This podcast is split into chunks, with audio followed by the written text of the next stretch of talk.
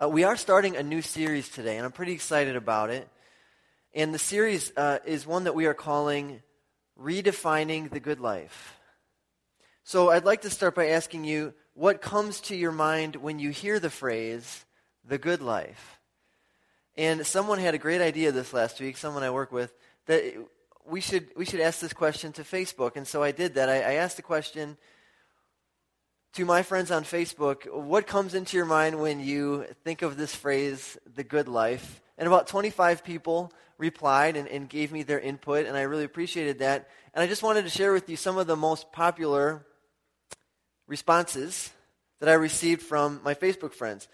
One of the things that many people said was that the good life is a life with no worries. In fact, some people use the phrase Hakuna Matata, and I'm assuming those are people who grew up in the 90s and know what that means.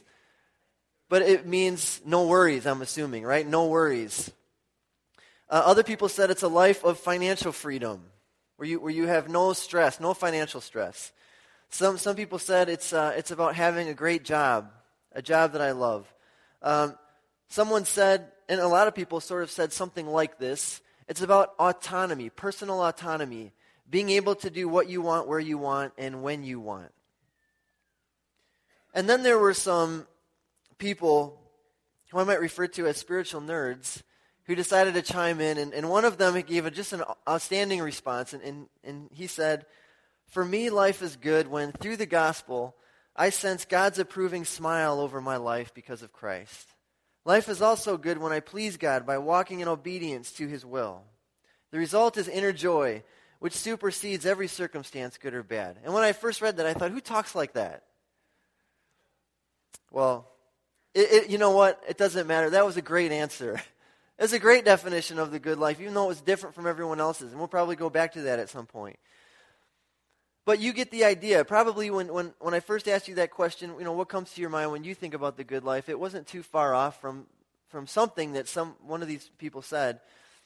But honestly, the, the biblical writers, all the different, there's 40 different people who, who wrote all the different books of the Bible. And, and none of them really talk about the good life the way that we do. They don't really think about the good life the way that we do. They don't really talk about the good life at all, actually.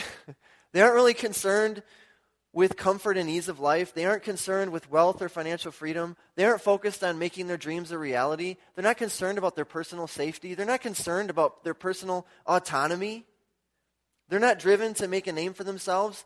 They don't care much about even cherishing family or friends. They don't. That was one of the most popular things that people said was just, you know, being, being around my family and friends and enjoying life with them. The biblical writers don't really emphasize that all that much. And that's not to say that they don't, they don't place value on having a strong family and having meaningful friendships. Yes, those are, those are important things in life and, and those things are valuable to the Christian life, but that's not what life is all about. Having a strong family and meaningful friendships is not the essence of life. It's just not. You can have a strong family and great friends and totally miss out on the best things in life, according to God. So, what is the thing that, that we're supposed to be after? I mean, the people who wrote the Bible are driven people. They are passionate. They're focused. What are they driven by? What are they chasing? What mattered most to them? What's the key to the good life according to God? The answer is glory. The good life is full of glory. That is the number one answer the Bible gives us as it relates to the good life. According to God's word, my whole life has one primary purpose, and that purpose is the glory of God.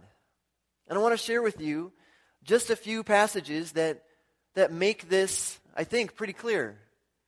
In Psalm chapter 8, this is a psalm of David. It's one that many of you have heard before. This is what he, he writes O Lord, our Lord, how majestic is your name in all the earth. You have set your glory above the heavens. When I look at your heavens, the work of your fingers, the moon and the stars which you have set in place, what is man that you are mindful of him, and the Son of Man that you care for him? Yet you have made him a little lower than the heavenly beings and crowned him with glory and honor. And what, what David is trying to express here is that God has created us in His image, and He's bestowed on every human being, whether they acknowledge God or not, some, something of his glory. Every human being radiates the glory of God in some way because we're created after his image. And we're crowned with glory. We're, we're his prize creation. That's what we're made for.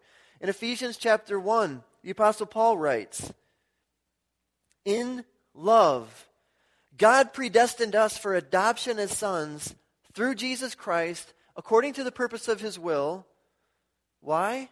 To the praise of his glorious grace.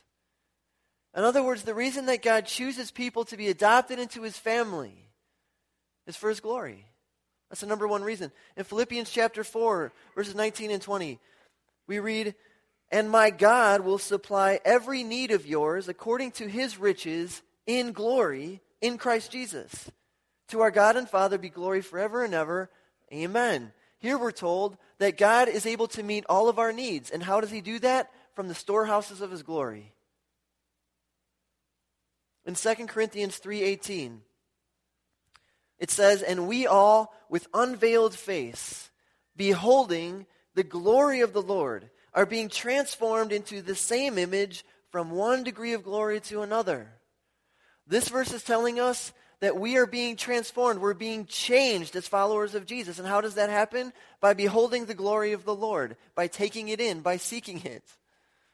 In 2 Corinthians 4 6, one of my favorite verses, in fact, I believe we looked at this verse last week. It says, For God who said, Let light shine out of darkness, has shone in our hearts to give the light of the knowledge of the glory of God in the face of Jesus Christ. What that means is that God has shone in our hearts, He's changed our hearts so that we can grow in the knowledge of His glory by knowing Jesus. Knowing Jesus is about God's glory. That's what it's all about. And in 1 Corinthians 10:31, this is maybe the most straightforward verse of all of them. It tells us it applies all of these verses to our lives. In 1 Corinthians 10:31, we have a summary statement which says, "So whether you eat or drink or whatever you do, do all for the glory of God." Do you know what all these passages are saying? Glory is what we were made for.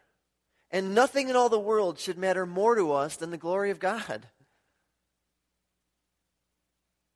What is the glory of God? Well, I mean, what even what what are we talking about when we talk about the glory of God? I think we need to at least try to define it. And I have to tell you, the more I study the glory of God and the more I think about it, the more I pray about it, the less adequate I feel to talk about it, the less adequate I feel to teach it. It's just one of those subjects that makes you feel so small and so insignificant.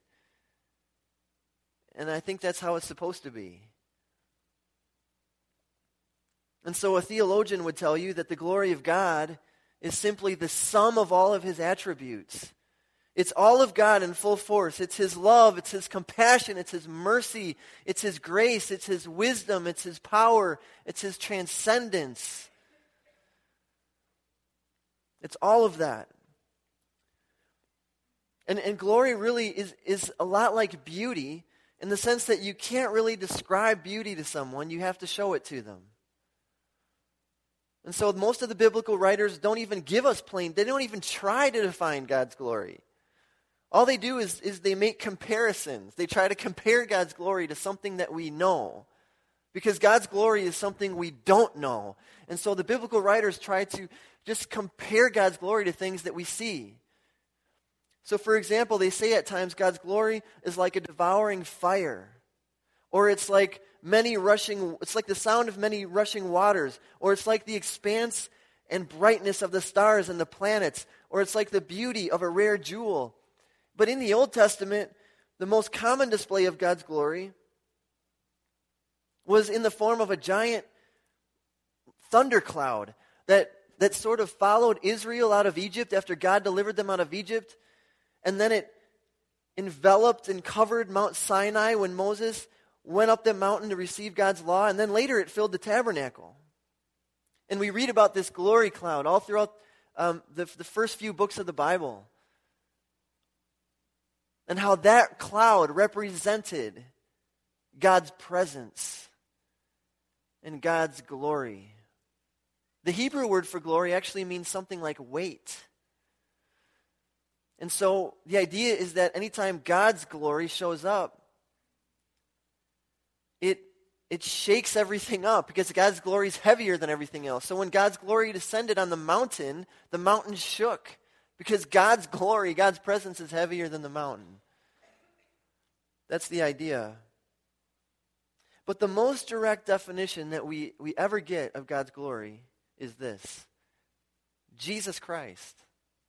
Jesus Christ, the man, is the glory of God. He is the glory of God. And in a couple weeks, we're going to, to talk a lot more about that. But today, we're going to just draw one basic conclusion about God's glory. And that is that God's glory is the presence of God. God's glory is the presence of God. And I'm not talking about God's omnipresence. You know, we know that God is always present everywhere because God is spirit. But we, when we're talking about God's glory and God's presence, we're talking about his relational presence. In other words, God shows himself to people in very real and unforgettable ways, and whenever that happens, those people know that they've been in the presence of God. It's unmistakable. And so I have to ask has that happened to you? Have you encountered God's glory? Has God's glory rearranged your life? Has it shaken up your life? And anytime that that happens, anytime God's glory visits somebody, God moves from the margins to the center. And whatever it was that those people used to care about, or whatever it was that they were driven by, whatever it was they were chasing, whatever mattered most to them is a thing of the past, and their new passion and their new purpose becomes the glory of God. Because when you catch a glimpse of the glory of God, you realize that God's glory is, is, is bigger and wider and longer and deeper and heavier and more worthy than everything else that people live for and it sort of consumes you. That's, that's, how, that's how it works. And I have to ask has that happened to you? Has your life been invaded by the glory of God? And I'm not talking about you hearing the audible voice of God. Remember, we, we talked about that last week? Jesus calling your name. We're not talking about an audible voice where God speaks your name and the people around you say, like, well, what was that? Thunder? I mean, Yes, that happened at times in the Old Testament. That's not what we're talking about right now. I'm not talking about you seeing a blinding light or having a vivid dream. I'm talking about you and I being moved or, or knocked off of our center. I'm talking about God coming into your life in such a way that everything is changed. So that you're no longer consumed with yourself and instead, you are now consumed with God and His glory. That's, that can only happen by God's glory coming into your life. Has that happened to you?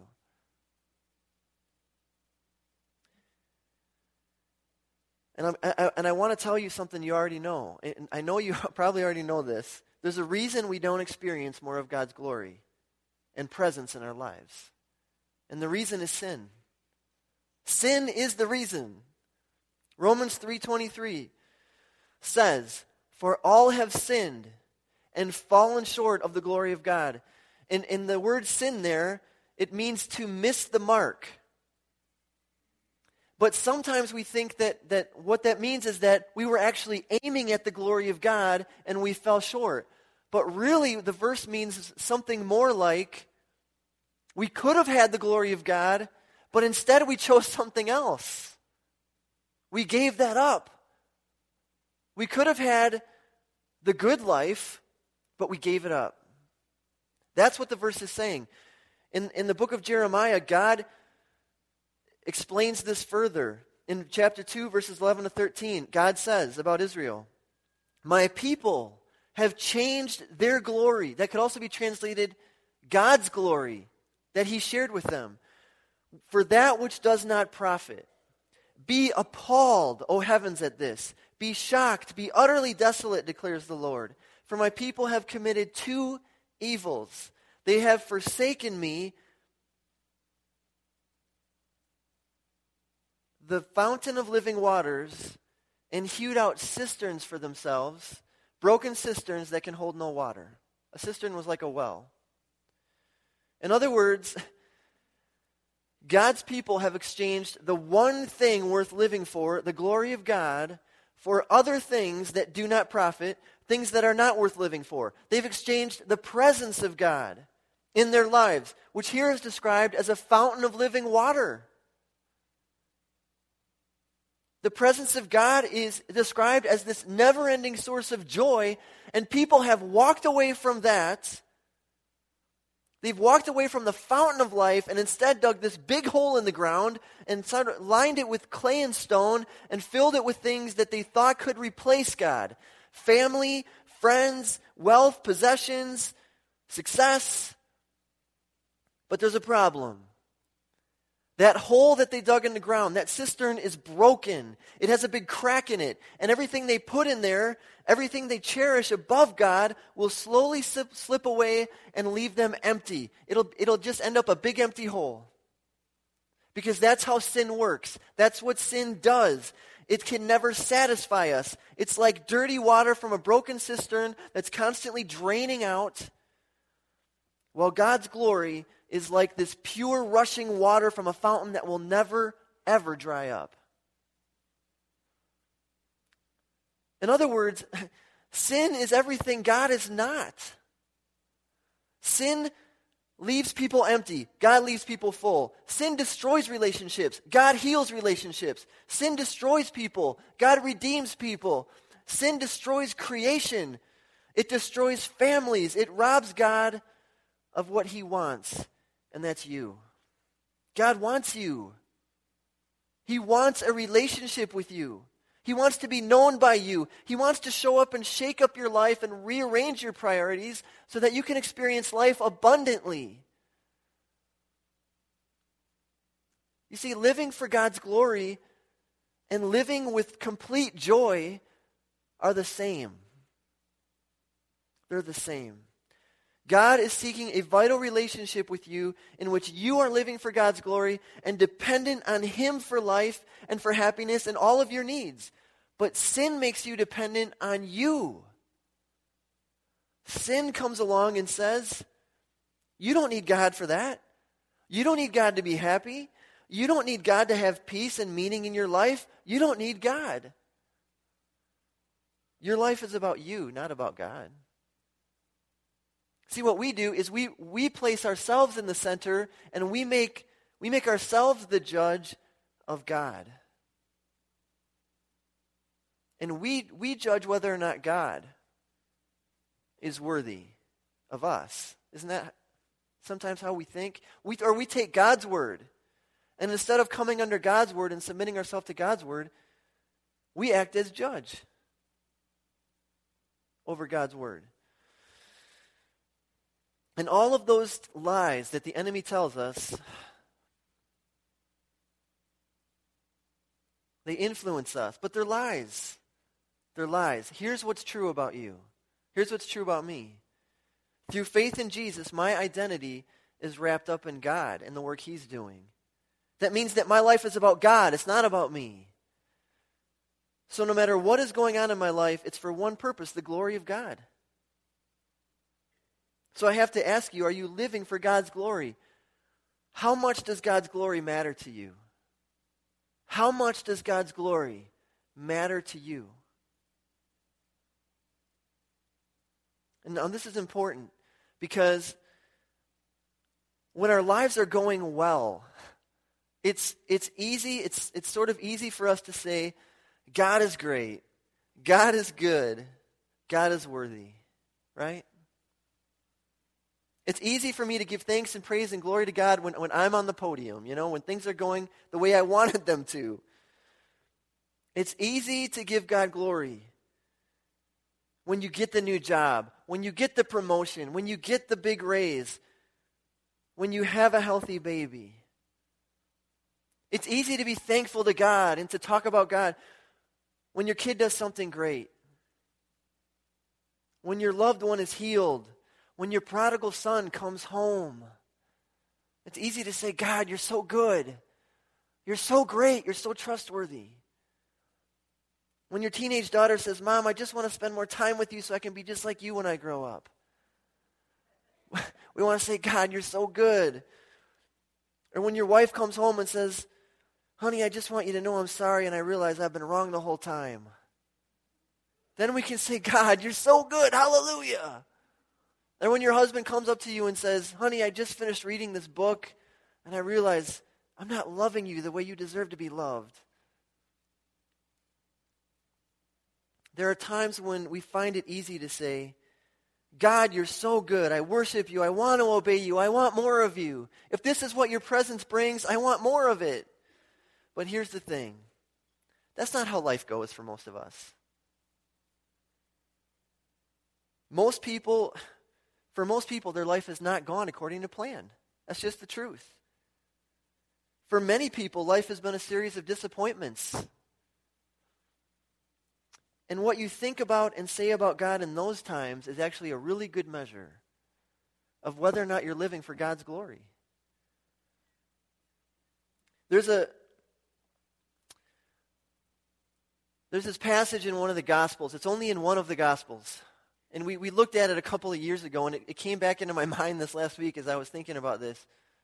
It's in John chapter 11. It's a story of Lazarus. You remember that story? In the first few verses of John chapter 11, we read this amazing story about how Jesus brought someone back to life. And this is how the story starts. It says, Now a certain man was ill, Lazarus of Bethany, the village of Mary and her sister Martha. It was Mary who anointed the Lord with ointment and wiped his feet with her hair, whose brother Lazarus was ill. So the sisters sent to him, Jesus, saying, Lord, he whom you love is ill. They didn't even have to use Lazarus' name. Jesus loved this. This was one of Jesus' closest friends. He knew who, who they were talking about. But when Jesus heard it, he said, This illness does not lead to death, it is for the glory of God, so that the Son of God may be glorified through it. Now, Jesus loved Mary and her sister Lazarus. So when he heard that Lazarus was ill, he stayed two days longer in the place where he was. Now, this is kind of a strange passage. Think about that. We read that Lazarus is terribly ill and that his sickness is for God's glory. Isn't that kind of strange?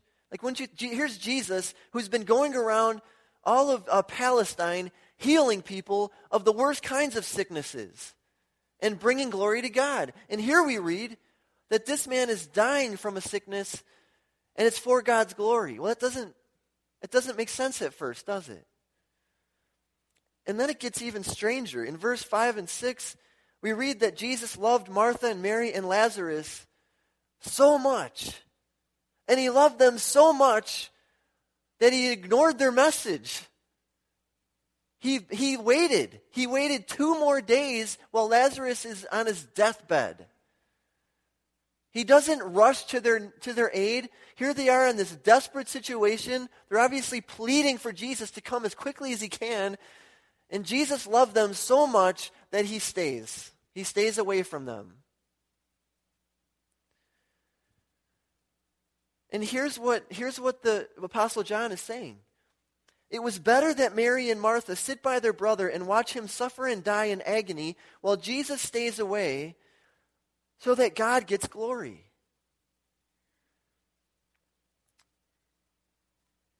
And, and what that means, what that means, I think, is that God might say to you at times,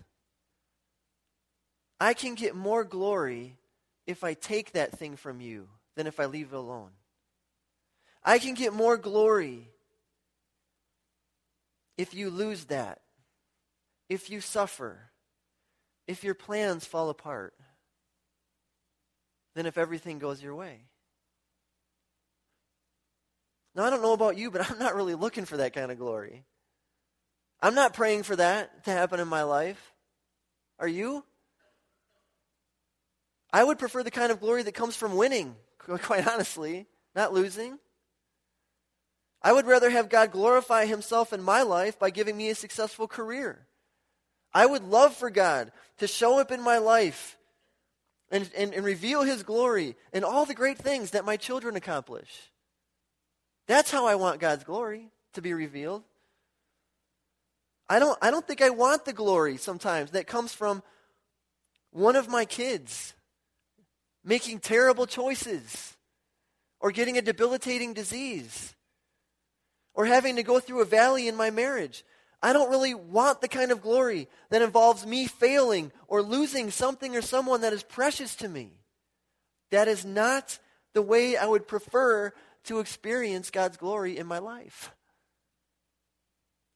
But you know what? That's not my that's not up to me. That's not up to you. Now you all know what happened with Lazarus. Jesus approaches the tomb and he raises him from the dead. But he died first. He had to die. Why? So that God could be glorified in his life. Well, God, why not just keep him alive the whole time? Why, why let him die? Why let Mary and Martha go through that agony? The answer is glory. Shortly after the whole Lazarus deal, Jesus said to his disciples, Truly, truly, I say to you, unless a grain of wheat falls into the earth and dies, it remains alone. But if it dies, it bears much fruit. Whoever loves his life loses it.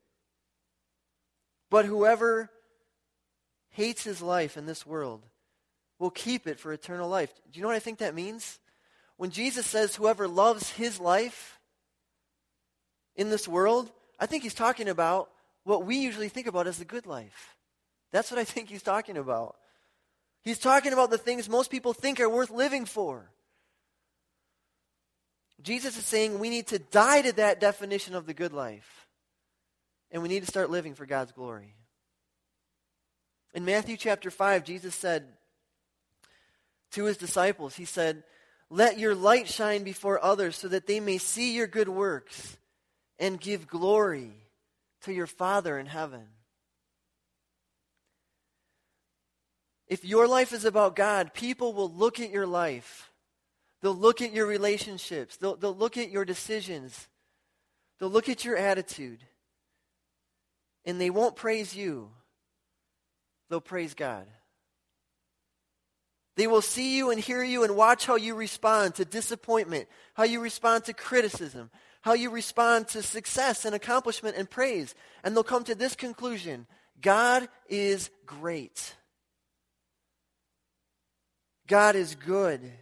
He is faithful. He is worthy. And the reason they will praise God and not you is not because of you. It's not because of how awesome you are. It's because you've made it clear that God is your reason. You've made it known to them that God is your reason for everything. That God is your goal. In all of life, the thing that matters most to you is God's glory. You've made that known to them. Your life is all about Him, whether in good times or bad times. It's all about Him. God, whatever kind of life you give me, you know, this good life, picture of the good life I have over here, or a life that's full of chaos and disappointment and pain. God, I'm going to thank you. Because my life's about you. It's not about me. It's not about what I want, God. My life's about your glory. And that's it. And you know what? Jesus himself lived that way. You know that, don't you? That's exactly how Jesus lived. Here is God the Son, Jesus Christ. He became a human being. He submitted his whole life to God the Father. Whatever he saw God doing, he did. Whatever he heard God saying, he said. He heard the Father and he spoke. He submitted himself at every turn to his Father's will, whether he wanted to or not. Why? Because Jesus lived for God's glory, not his own. Anytime people praise Jesus and worship Jesus, Jesus pointed to his Father. And it wasn't just Jesus' life that was for God's glory. It wasn't just his life. During Jesus' last night with his disciples, he, he led them off to a quiet place in a garden and he prayed.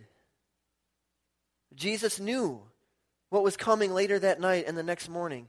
And Jesus, the Son of God, prayed to the Father, knowing he was about to go down a path of humiliation and abandonment and excruciating pain.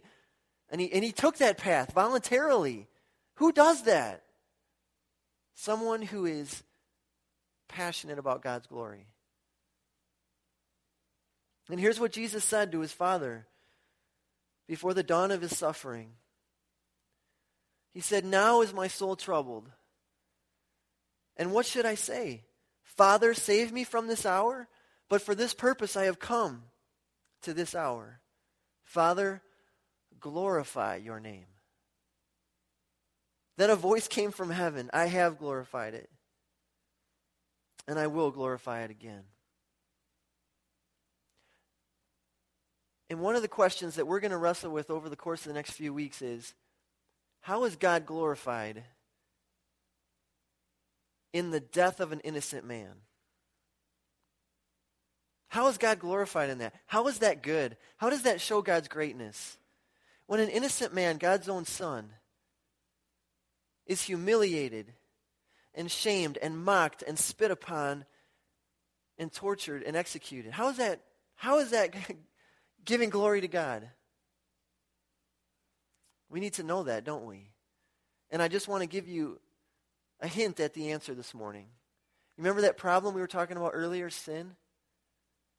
Well, something you should know about sin, and you, some of you already know this. you have sin in your heart, and that sin separates you from God. And there is no power, and no amount of weight, and no amount of skill, and no amount of goodness in this entire world that can change that. If all if every single person in the world, if 7 billion people in every nation joined together, joined forces, and pulled all of our resources together on your behalf and interceded for you before God and said, God, take us instead of this person as a sacrifice for this person's sin and receive them into your kingdom. You know what would happen? Nothing. Nothing. Because nobody, not all the power or beauty or majesty in all of the universe is big enough to overcome your sin and to give you peace with God. There's only one person who can change that, and that's Jesus.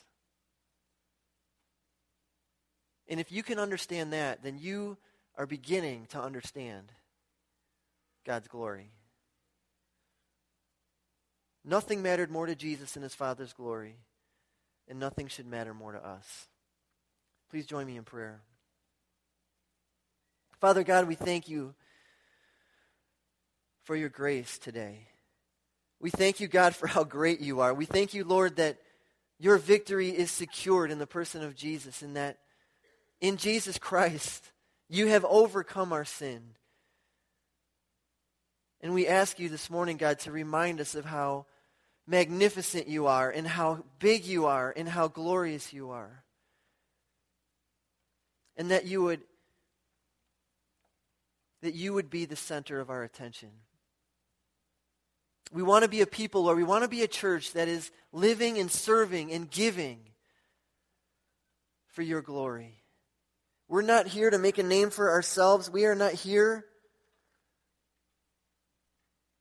to make much of this church, even. Lord, we are here to point people to the glory of Jesus Christ.